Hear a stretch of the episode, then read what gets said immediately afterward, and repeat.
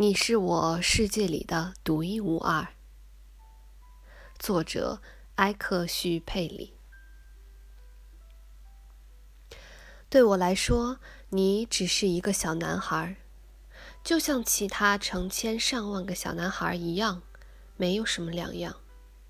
我不需要你，你也不需要我。对你来说，我也只是一只狐狸。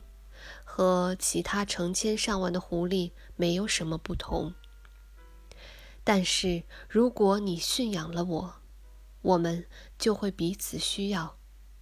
对我来说，你就是我的世界里独一无二的了。